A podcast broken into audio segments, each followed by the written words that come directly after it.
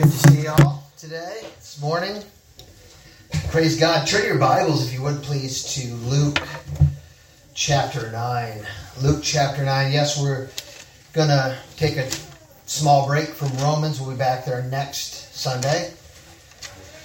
But for today, turn, uh, turn your Bibles to Luke chapter 9. I'm going to be reading verses uh, 57 through 62. I want to let you know uh, just how much I appreciate all of you and how thankful I am for this church. And you know, I uh, sometimes I don't mention that. And this morning during our prayer time before church, we had just, you know, we had uh, acknowledged this fact that be careful that we don't take these things for granted and one another for granted because we have such a great um, privilege to be able to have one another you know, the body of Christ, this local assembly, we have one another, and um, genuine, uh, godly, Christian brothers and sisters. I mean, it's such a great blessing that God gives us each other, and sometimes we don't recognize it or we don't ever say anything, and sometimes we can take it for granted. And I just wanted this morning to uh, let you all know how much I appreciate all of you very much and love all of you very much, and, and thank God that. Uh, we're in this together. we're walking this out together, you know, unto the end, to the end, you know, and, and, no one gets left behind here, you know. And I think of Pilgrim's Progress as he was making his journey to the celestial city, you know, and it's it's uh, it's important that we encourage each other on, you know, and, and exhort one another uh, until that day, you know, that we're, we're no longer here. Time goes short. I mean, time time flies, and um, we want to just take every moment for the glory of Christ. Amen. Reading from uh, book of Luke, chapter 9, starting in 57, we ending obviously in the last verse, which is 62, which reads I'm reading from the King James Version.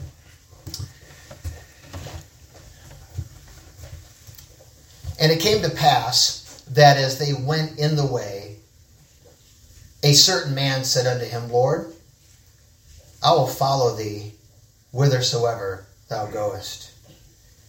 And Jesus said unto him, Foxes have holes, and birds of the air have nest, but the Son of Man hath not where to lay his head. And he said unto another, Follow me.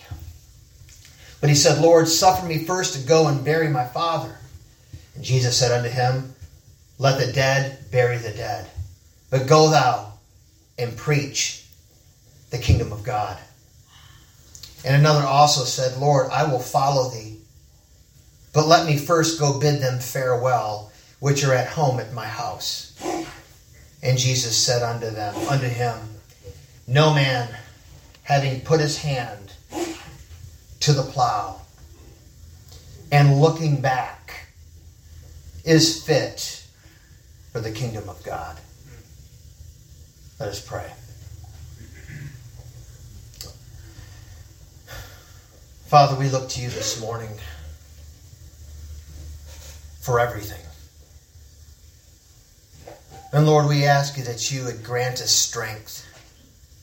Uh, grant us the ability uh, to be able to hear your voice. Open our eyes, Lord, that we would see your beauty as Isaiah saw you high and lifted up, Lord. Lord, help us not to minimize you, Lord, and, and make you more into ourselves, but to see you as you truly are, that we can truly see ourselves as we truly are. Lord, would you be pleased today to pour out your Spirit upon this congregation?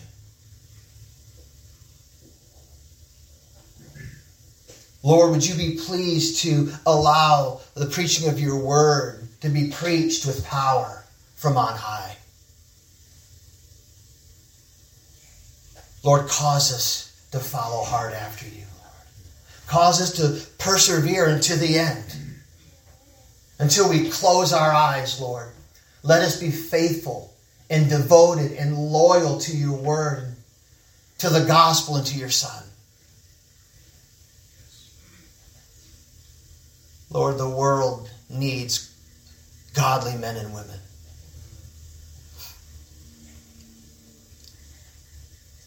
Lord, we ask that you would equip your church for these trying hours in our country's history. That we would reflect the beauties of Christ and the power of God in our daily lives, Lord. That we wouldn't be performance driven, but we would be directed and empowered and moved by the Spirit of God. Lord, give your people an uncompromising spirit, Lord. That we would not faint in the day of adversity, but we would keep our eyes upon our King and walk in a way that would honor and glorify you and testify to the world that there truly is a people of God. Have your way, Lord, this Lord's Day as we dedicate it to you. In Christ's name we pray. Amen.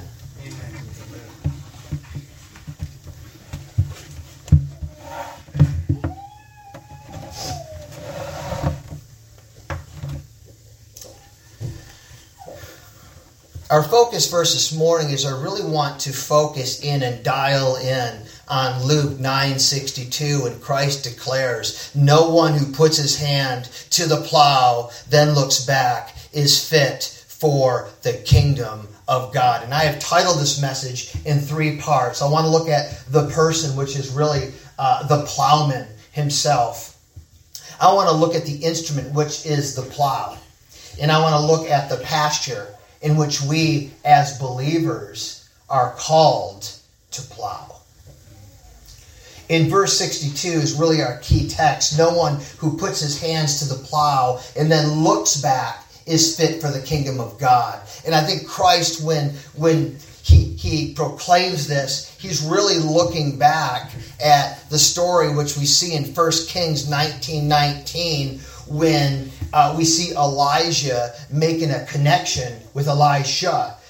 And it says in uh, 1 Kings 19 19, just so we can get some idea, I believe in what Christ is, is dealing with in this verse. He says here, So Elijah departed and found Elisha the son of Shaphat, who was plowing with 12 yoke of oxen before him, and he was with the 12. Then Elijah passed by him and threw his mantle upon him. And he left the oxen and ran after Elijah and said, Please let me kiss my father and my mother, and then I will follow you. And he said to him, Elijah says to him, Go back again? For what have I, basically, what have I just done to you? What just happened here? And you want to go back? So Elijah turned back from him, took a yoke of oxen, slaughtered them, and boiled their flesh using the oxen's equipment and gave it to the people, and they ate. Then he arose and followed Elijah and became his servant. I mean, this is the idea that Christ is putting before them that it's an all in all decision. That this decision to put your hand to the plow is really a decision to die to everything else in your life. It seems that in Jesus' eyes, the virtue of a plowman is of supreme importance. So much so that he wants us to take this picture of the plowman for our supreme example and model. So we must ask ourselves this question What is it about the plowman that commands our respect? What quality is it that Christ is referring to in his reverence to the plowman? Well, for starters, plowmen don't look back.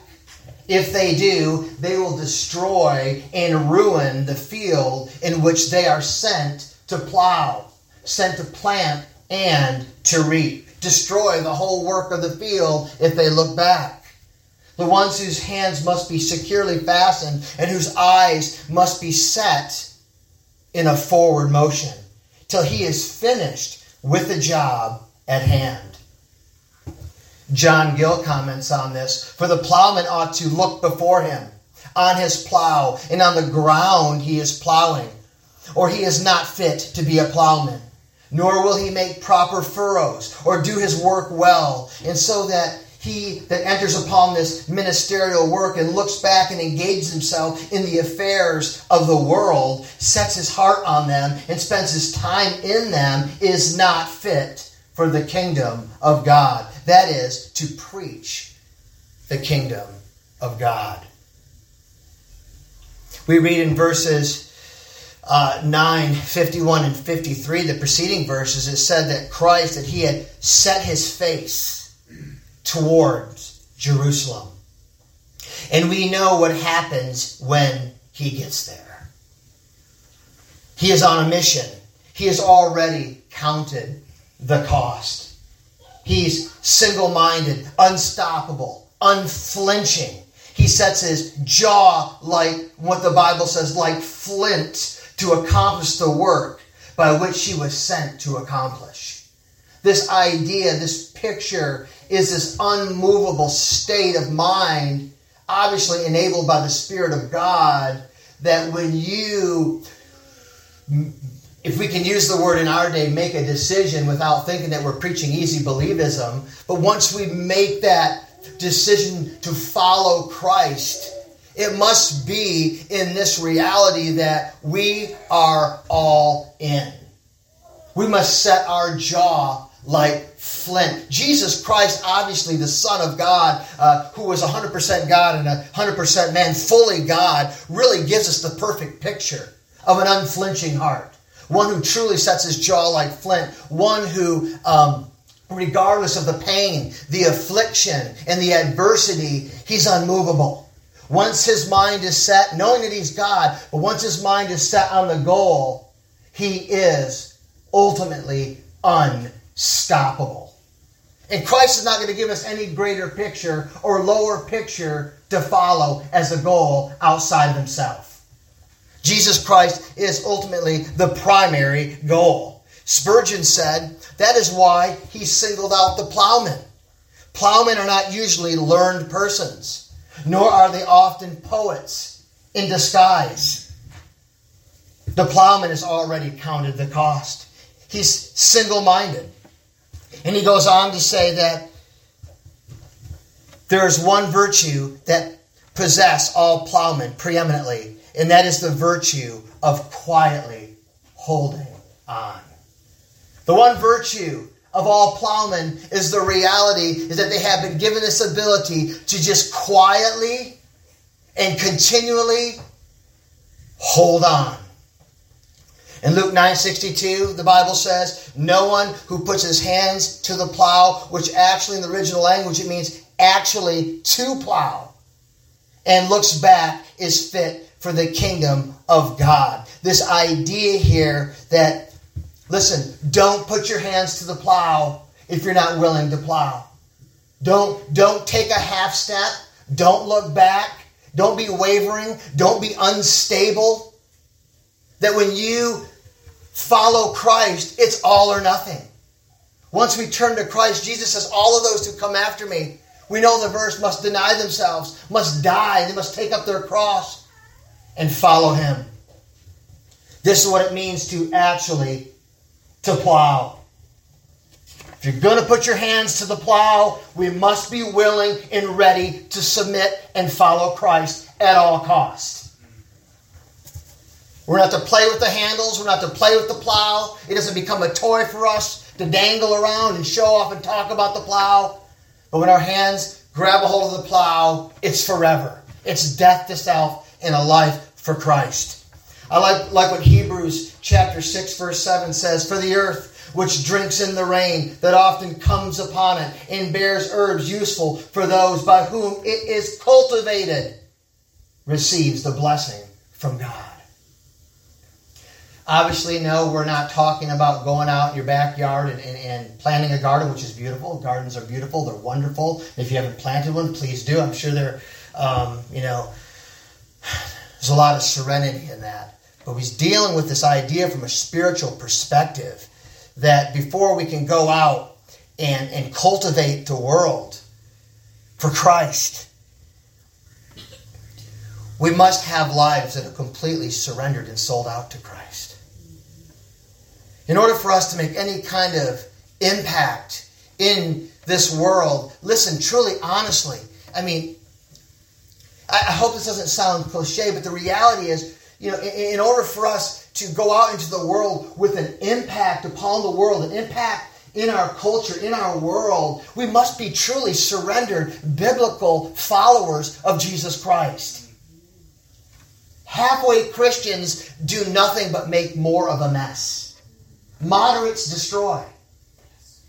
The reality is, is that what Christ is calling his disciples to, through, as we'll look through these verses, he's calling them to a complete and total sacrificial life of following Christ. Through it all, through all of life's adversity, through it all, and, and, and be able to continue on until the end. Luke 9 57 through 62 was the verse that we read this morning, and really what Jesus is dealing with is really the cares of this world. The cares of this world personified in these different individuals that he talks to. In Luke 9 57, he says, And as they were walking along the road, someone said to Jesus, I will follow you.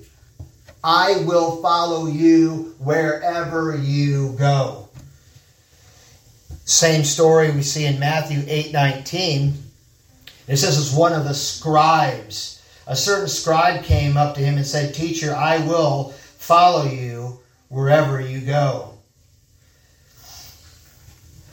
Matthew Henry, he makes a comment on this verse. He says, Here is one that is forward to follow Christ, but seems to have been hasty and rash, and not to have counted the cost. And if we mean to follow Christ, we must lay aside the thoughts of great things in this world. The greatest thing that contends with our full devotion to Christ is this idea that we can somehow be great in this world. And then we have this belief that we can do both.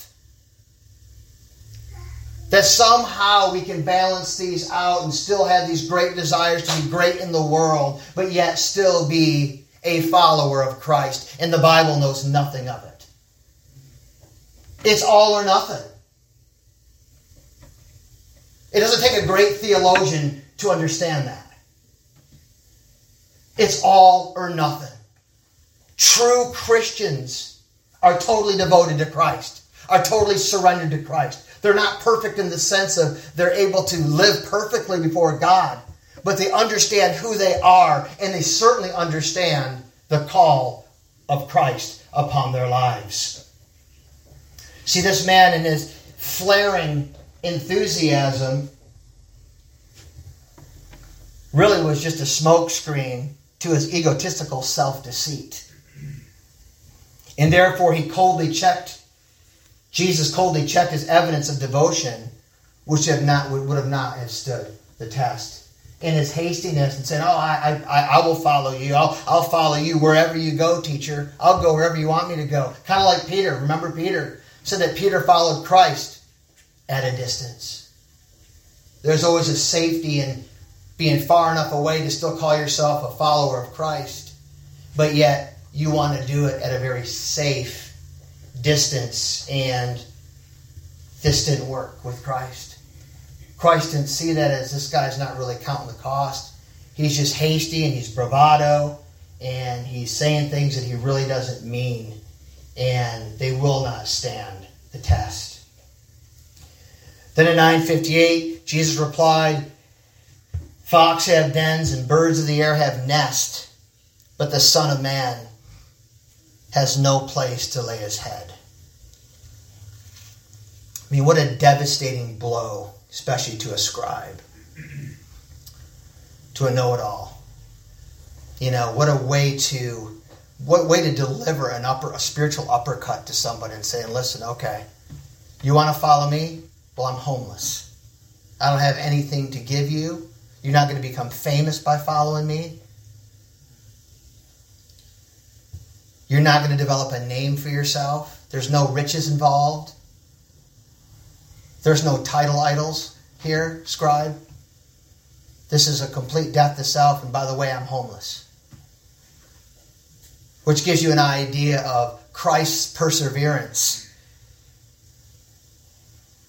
through all of this until he made it to the cross. He set his jaw like flint. And here's the here's the picture that we have of the Lord's ministry. It's not grandiose. It isn't this this idea of this big exalted figure walking around and everybody's just looking at him as like like the Pope walking around and everybody's you know just bowing down to him, kissing his toes and doing all these things. It's, it's, it's Christ is the exact opposite, the perfect picture and definition of humility. I'm homeless.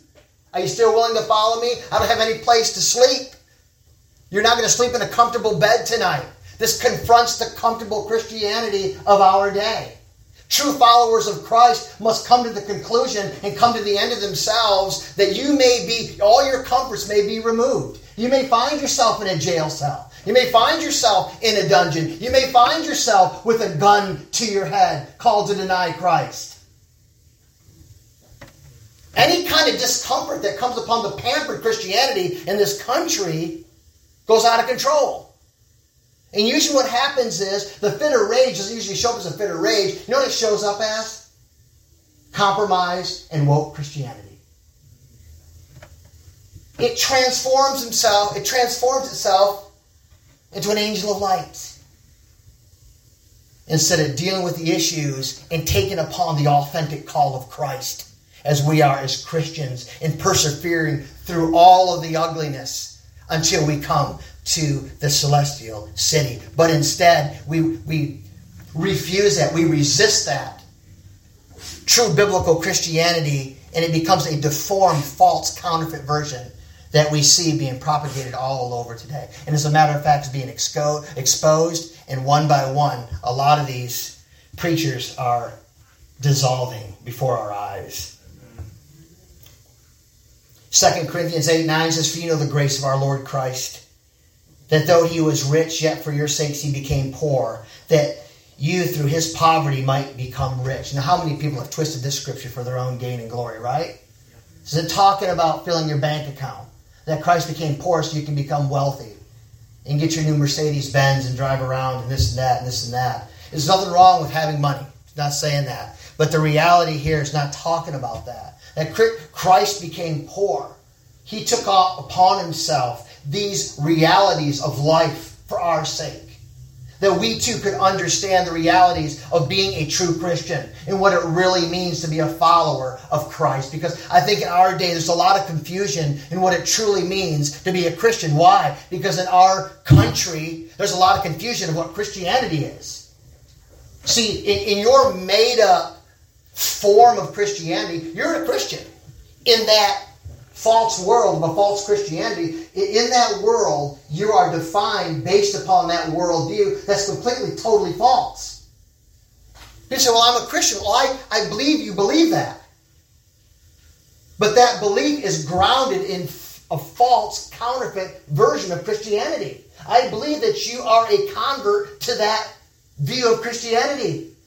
But the reality is, this, what, what, what Christ is speaking here in these words contradicts and confronts all of that. He's showing what it truly means to be a disciple. He says to him, then he says to another man, Follow me. And the man says, Lord, first let me go and bury my father. Let me first go bury my father. John MacArthur writes in his study guide on Matthew, he says that the whole idea of let me first go and bury my father was a common figure of speech, meaning let me wait until I've received my inheritance. In other words, dollar signs, right? You know, let, let me first, you know, before I go, you know, let me just make sure that there's enough money in my account, my bank account. Let me go receive my inheritance first. And notice, he says, I must first go and bury my father. I must first go. In other words, my father comes before you. My, my life comes before you, Lord. When the Bible is very clear that God makes it known in His Word that you shall have no other gods before me. That I am the Lord thy God. And you shall have no other gods before me. God just, doesn't just want to be first in your life, He wants to be only in your life. He doesn't want to be lined up with all of your idols Well, I love God and this, this, this, this. He doesn't want to be lined up on your shelf of idols.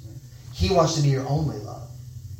Your all, all encompassing love should be God Himself. Another said, I will follow you, Lord, but first let me bid farewell to my family. Not only the urge for financial gain causes one to want to bow down to an idol before God, but it's even family members at times. You know, we can become so. We're called to love our families, we're called to love our children, but not at the cost of loving Christ. Our love for our children should never exceed our love for God. Because what happens is that our family can turn into an idol. And it happens. We've seen ministries completely crash because they put family first. Should be God first. Family second. Which can be extremely disastrous. And Jesus declared, He said, No one puts his hand to the plow and then looks back is fit for the kingdom of God. Christ said in Luke 14, 26 and 27, he says, If anyone comes to me and does not hate his own father and mother and wife and children and brothers and sisters, yes, even his own life, he cannot be my disciple. Let that sink in. No stone unturned. Whoever does not carry his own cross and come after me cannot be my disciple. Brothers and sisters, is this you this morning? Can you honestly say this morning, hearing these words, that you are Christ's disciple? That you are truly following Christ as his disciple? You know I love you. And I'm saying these are hard words because they go for me too. And these are hard words for me to swallow. When I look at this and like, God, I look at this and I look at the enormity of this call upon a disciple and I look at myself and all of my failures and and all I can do is turn to Christ. All I can do, God, I see myself as undone. These words have totally unraveled my entire existence before you, Lord. You know, these verses 57 through 62 is really, you know, incidents that are illustrative of discipleship. These are different things that keep most people from following Christ. They keep you from coming, keep you from saying, you know what? Come death or life, Christ, I, I'm, I'm going to follow you. Take it all away. Take my family away. Take my marriage whatever you, whatever you want to do in your sovereign will or whatever pleases you. Lord, I am willing to accept it and subject myself to it and submit to it, Lord, because I know that there's an end to all things. I know there's going to come a time, Lord God, when I'm going to leave this earth and I'm going to stand before you. And you're going to hold me accountable to these things.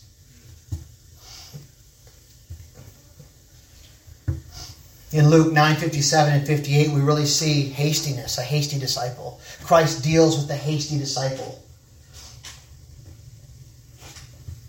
In Luke 9 59 and, and 60, we see the procrastinating disciple. Procrastinating. And then in Luke 9 61 and 62, we see the wavering disciple, hesitant, nervous, fluctuating, and indecisive. The first case is that of a thoughtless impulse. The second is that of conflicting, conflicting duties. The third is really of a divided mind. A divided mind. You know, the whole picture here, really, if we could just get it down into a nutshell, you know, it's really the Christian durability.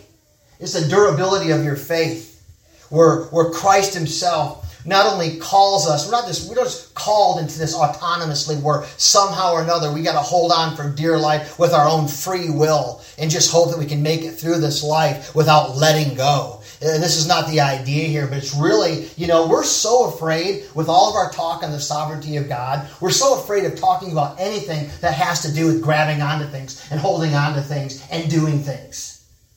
We're so scared and timid of our Reformed theology that we can never talk about anything that has to do with doing something without thinking you're talking about uh, free will or you're talking about earning your salvation. None of these things are what we're talking about in this. This has nothing to do with you earning your salvation. This has nothing to do with you holding on and keeping your salvation. But it's everything to do with whether or not you're a true follower of Jesus Christ.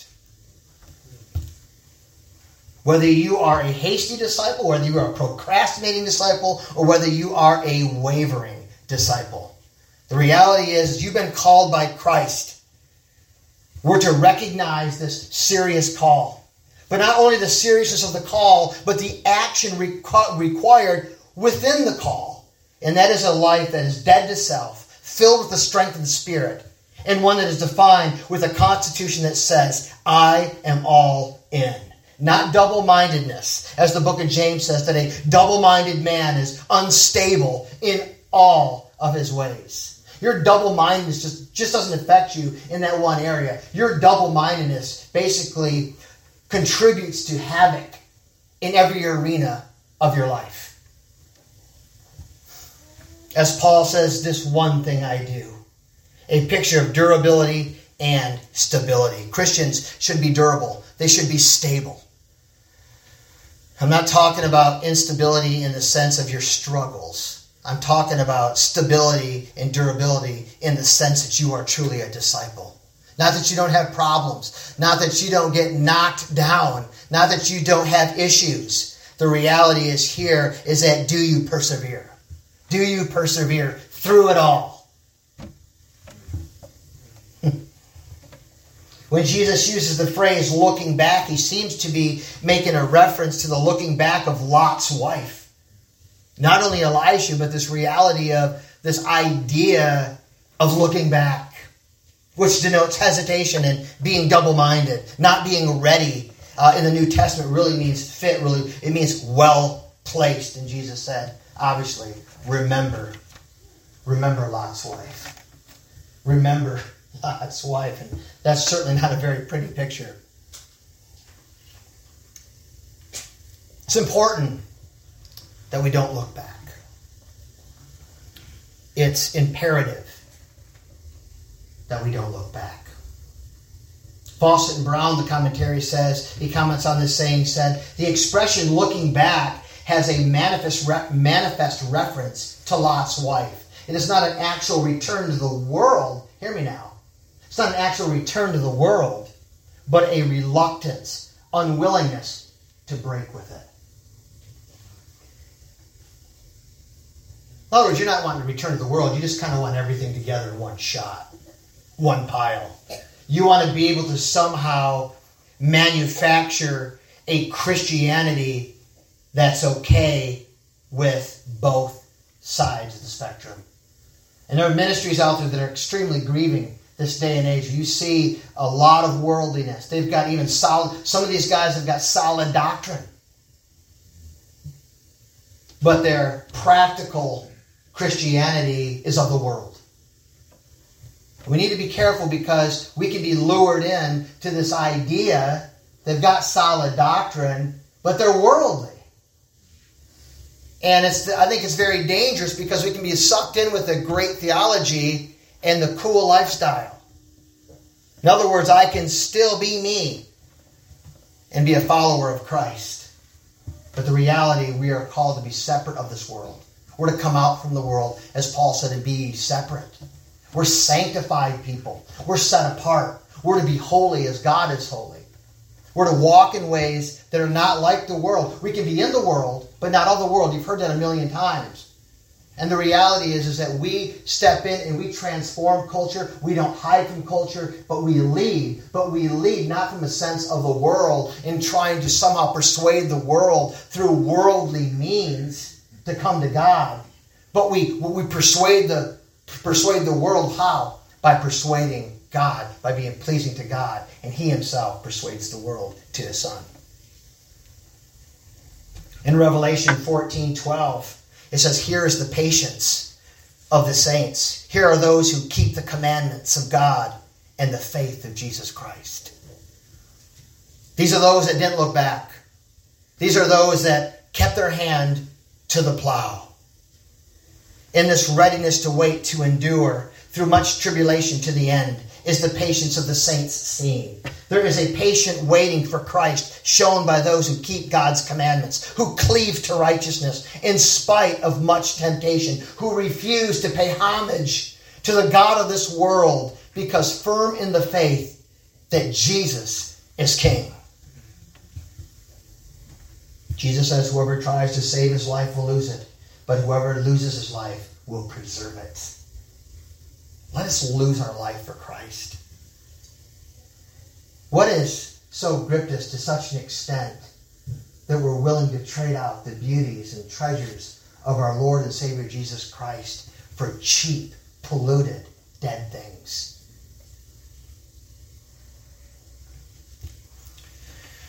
I think of this whole idea of hand to the plow. I think of 2 Samuel 23:10 when describing of one of uh, David's mighty men whose name was Eleazar says he stood his ground and struck down the Philistines to his hand grew tired and froze to the sword. The Lord brought about a great victory that day. Another version reads it this way He struck the Philistines down until his hand grew tired, but he still held on to his sword. I mean, this is the picture, the illustration that's being preached to us this morning, this idea through Scripture, showing us this, this, this unwillingness to, to let go.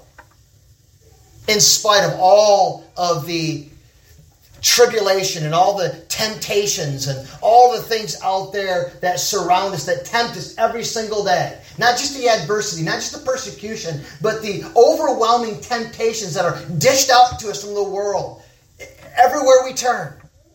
That we're unwilling to let go of the plow for these things. That we're to stand our ground even though our hands freeze to our swords. We hold on. No one puts his hand to the plow and looks back is fit for the kingdom of God. This is a characteristic of a true Christian that he doesn't let go.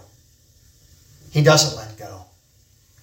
Because he says here, he who puts his hand showing beforehand who it is.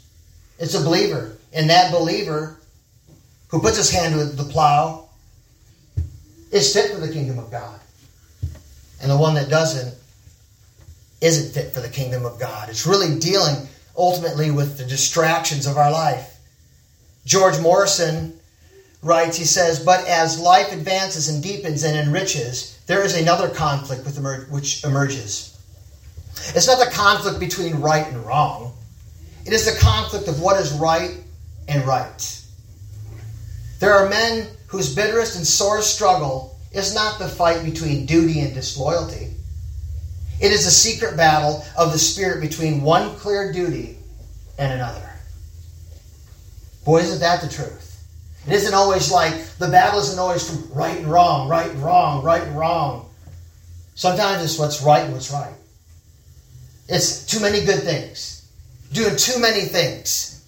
Totally zaps you of your strength to do the one thing in which God has called you to do. It's this battle of what is right and right. Spurgeon said discernment is not knowing the difference between right and wrong, it's knowing the difference between right and almost right. It's really the struggle of the ages. It's the struggle of the minister. It's the struggle of the Christian. You know, he wants to do everything he can for Christ, so he does 20 different things, and he, he's not fruitful in any of them. It's better that you do one thing and put all your eggs in one basket and fully just intoxicate yourself with it and what God has called you to do and stay there and stay there and don't quit. Even if it looks like everything is failing, do you realize how long we have been here as a church? We've been here a little over four years now. And I, if I were to look at the, the, the, the reality of some of the things that have happened, I would have quit a long time ago if I didn't know that I was called to this work. People say, why aren't you out on the street preaching? Why aren't you doing conferences anymore? Why aren't you doing this? Why aren't you doing that? Because Christ called me to this. And He didn't call me to succeed, He called me to be faithful. Just stick it out.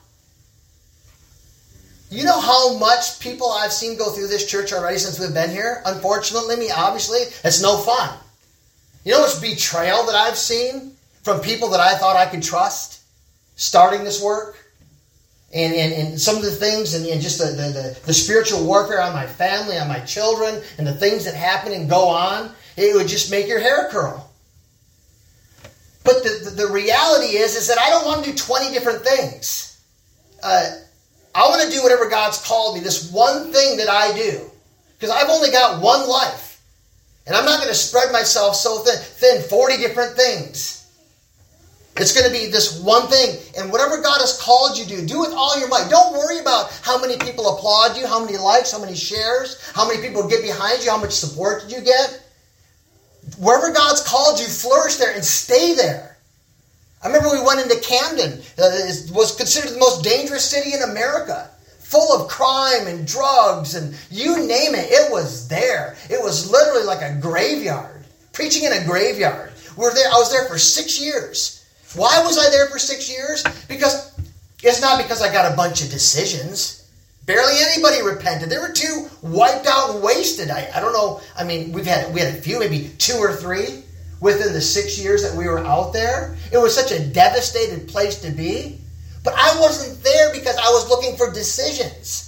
I wasn't there because I was trying to have a certain ministry to bring some level of fame and satisfaction to my to my life. I was there because I believed wholeheartedly this is where God called me.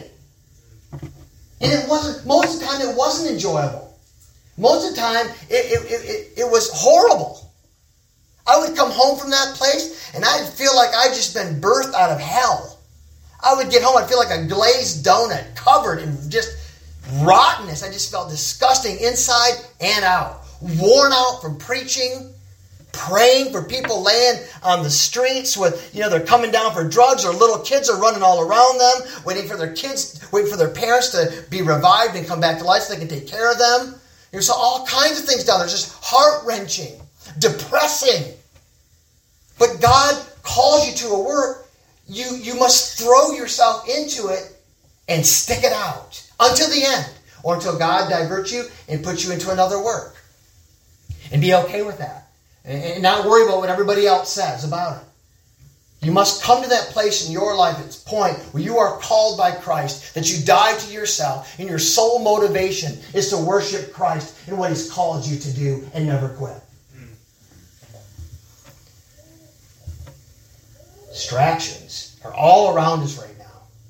Everything seems so important for our time and our attention. Let us turn now to the instrument as we get through this. The tool, which really was a, was a plowman. We look at the plowman and what Christ thought of the plowman, why he used the illustration of a plowman. Then we look at the plow itself. And Jesus said, No one who puts his hand to the plow and looks back is fit for the kingdom of God. The plow comes from the Greek word. It's, it's really a word that says arotron, which means a plow. But is used in the verse as an action word, a verb pronounced as arotriao, meaning I plow. It's an action word, which you could combine the three words together. You get the plowman, the plow, and the plowing as one act, as one word as one accomplished word. They all seem to lock together as if inseparable, that the plowman and the plow and the act of plowing are all one action verb, which points to 1 Corinthians 1.30 that says, And because of him you are in Christ Jesus, who became to us the wisdom of God, righteousness and sanctification and redemption. All of it's locked into Christ. It's all locked into one person. Also, there were certain seasons that we saw for plowing. The Jewish Encyclopedia notes in ancient times, as today, it was doubtless hardly sufficient to plow the fallow land once only, but it had to be gone over three times. The first plowing would be in the winter, was followed by a second in the spring and a third in the summer. The careful husbandman even plowed a fourth time late in the summer. We see this, you know, the, these, these seasons four times a year of plowing the field. We look of Christ, who is the day which has no beginning or end, whose season is eternal, must be proclaimed in all seasons. For Christ himself was the man of all seasons. 2 Timothy 4 2 says that we're to preach the word of God in season. You see, this idea of plowing goes back to which Christ was calling them to preach the kingdom of God, to preach the gospel. This idea of plowing, spiritually speaking, is preaching the word of God. And this is what's going on. He, this is why uh, Paul tells Timothy to preach the word in season. This is the connotations that we have here in the idea of illustrations of fields and plowing and cultivating. We see this. Preach the word in season and out of season. Why? Because Christ Jesus is the man, the God of all seasons. So, what about our message? You know, we think of the plow, we think of this tool. Do we worship the tool? What does the tool actually do? What does a plow in ancient times? How, how did it function? And, and how did it how did it work? Um, in other words, you couldn't sow you couldn't sow the seed without first you know is, is plowing the field. Nothing will grow because the soil is is too hard, and and uh, the seeds need to get into the soil. So the hard ground obviously needs to be broken up. So the ground has to be turned over before the sowing of the seed can take place. So, in reality, the, the hard ground needs to be lifted up and out of the way in the soft ground where the seeds are planted. And the reality is that the plowman, he never turned over the ground as the modern implement did. The plowman guides the plow with one hand, his hands to the plow, and with the other, he sometimes he goads the oxen and at other times, with the chisel end of his goad, breaks away the lumps of earth or other material which impedes the progress of his plow. The plowman himself does not, now hear me closely on this. The plowman himself does not turn the soil over, but the design of the plow itself does the work. If the plowman gets off track, the plow will as well. In other words, it is another that does the work. So this is the picture that we have when our Messiah says, Go and proclaim the kingdom of God. We must preach the truth, but not just preach it, we must live it as well. We must trust that the Christ honoring gospel and trust God Himself that He will turn the hearts of men to Himself. So he actually implement itself, it's just all basically all he has his hand to the plow and he's being pulled along by the oxen. And the plow itself, the way it's designed, is going up underneath this hard clay and it's popping it up, this hard surface is filling it out and leaving the ground open and exposed for the seed. The plow basically does all the work itself. The Jewish Encyclopedia says that the plow itself was in the shape of a cross. It consists of a long pole with a wooden cross piece at the lower end and a handle parallel to the latter at the upper end by means of which the plow is guided. The whole plow can actually be carried on a man's shoulder. One writer says this is exactly what is said of the apostle in Acts 17:6 when he says, "These who have turned the world upside down have come here too, dealing with the gospel plow and what the gospel does." Romans 1:16 says, "For I'm not ashamed of the gospel, for it is the power of God for salvation to who to everyone who believed, to the Jew first, and also to the Greek. When we preach the gospel, brothers and sisters, we are literally plowing the fields.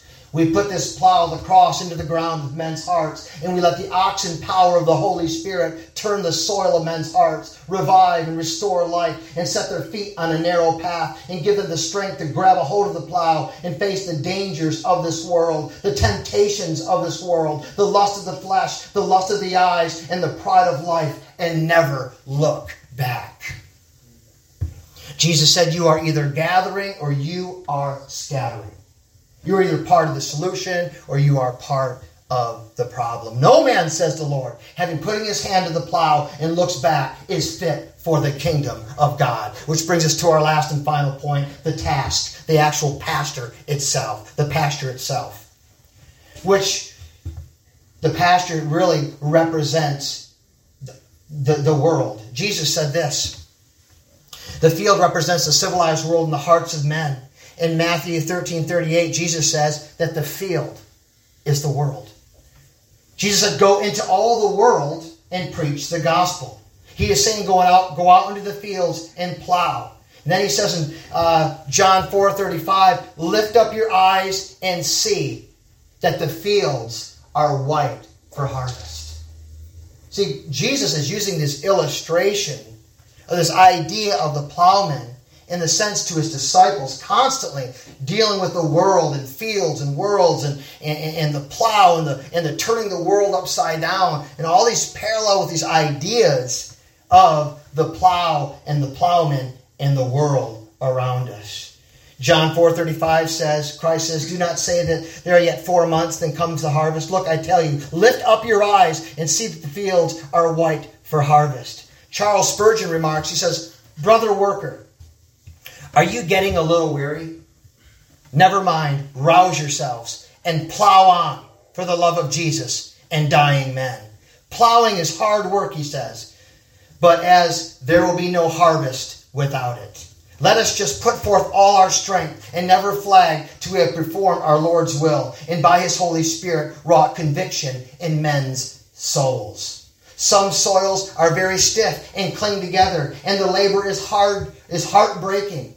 Others are like the unreclaimed waste, full of roots and tangled bramble. They need a steam plow, and we must pray the Lord to make us such, for we cannot leave them untilled, and therefore we must put forth more strength that the labor may be done. Jesus said in John 4:38, I sent you to reap that for which you did not labor. Others have plowed or labored, and you have entered into their labor. Final remarks here. Really, um, application to all of this is that there's bad news for us this morning. The bad news is that no one, not one of us, has ever kept their hand to the plow without looking back. Not one of us. There's not anybody in here says you put your hand to the plow when Jesus called you out of darkness into this marvelous light that you have never looked back. And if you say you have, you just look back. But you know what?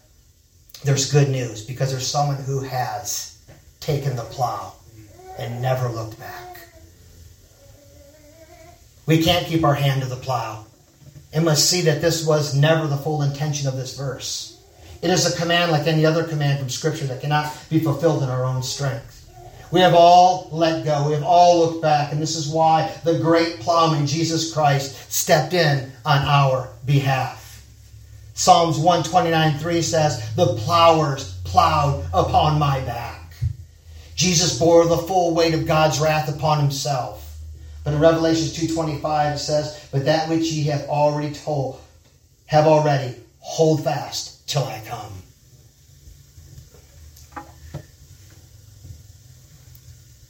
Christ is our Eritrea. He is the completion of it all. He's done it all. And He's empowered us and He keeps us until the end. This does not mean that we are to be wishy washy, unstable believers. But this reality of knowing that there has been one who has stepped in, who's obeyed that commandment, took that commandment to the grave, and has risen from the grave should give us great comfort, great encouragement, and great conviction to endure to the end. Knowing that our Master has never let go of that plow, and has obeyed his Father perfectly in our place should give us the strength and the encouragement to go on plowing in the joy and power of the Holy Spirit. Be encouraged, brothers and sisters. Be encouraged in this in this in this time that we live to to grab a hold of the plow and go. Preach the word of God because it's the only thing that can plow up the hearts of men. There's nothing else. It is the gospel that reaches in with that spade and sticks in and flips that stony heart out of that filthy garden and puts in a new heart. But it's not by our own actions, but not by our own will, it's not by our own power, but all in the power of the gospel. Let us pray. God, we come before you this morning. We thank you, Lord. We thank you for this call upon our lives, Lord. And if there's anyone in this room today who knows deep down that they are not a disciple of Christ, not that they have to do a bunch of good works or they have to now become a supreme farmer or they have to be one that holds onto the plow or this plowman. No. They have to trust in the eternal plowman who is Jesus Christ. Lord, I pray in Jesus' name, Lord, that you will convert those who do not know you this morning for your glory. Lord, you don't need permission to invade our lives or the lives of an unbeliever. Make yourself known in power, Lord, and save those who are yours. God, we offer them up to you and we trust you and believe by faith that you're going to convert souls in this building this morning. Lord, we're thankful. We're thankful for the work you're doing in your church here, the believers here. You're strengthening us, you're encouraging us, and you're pushing us on, Lord. We commit the rest of this day into thy hands, O Lord. In Jesus' name, amen.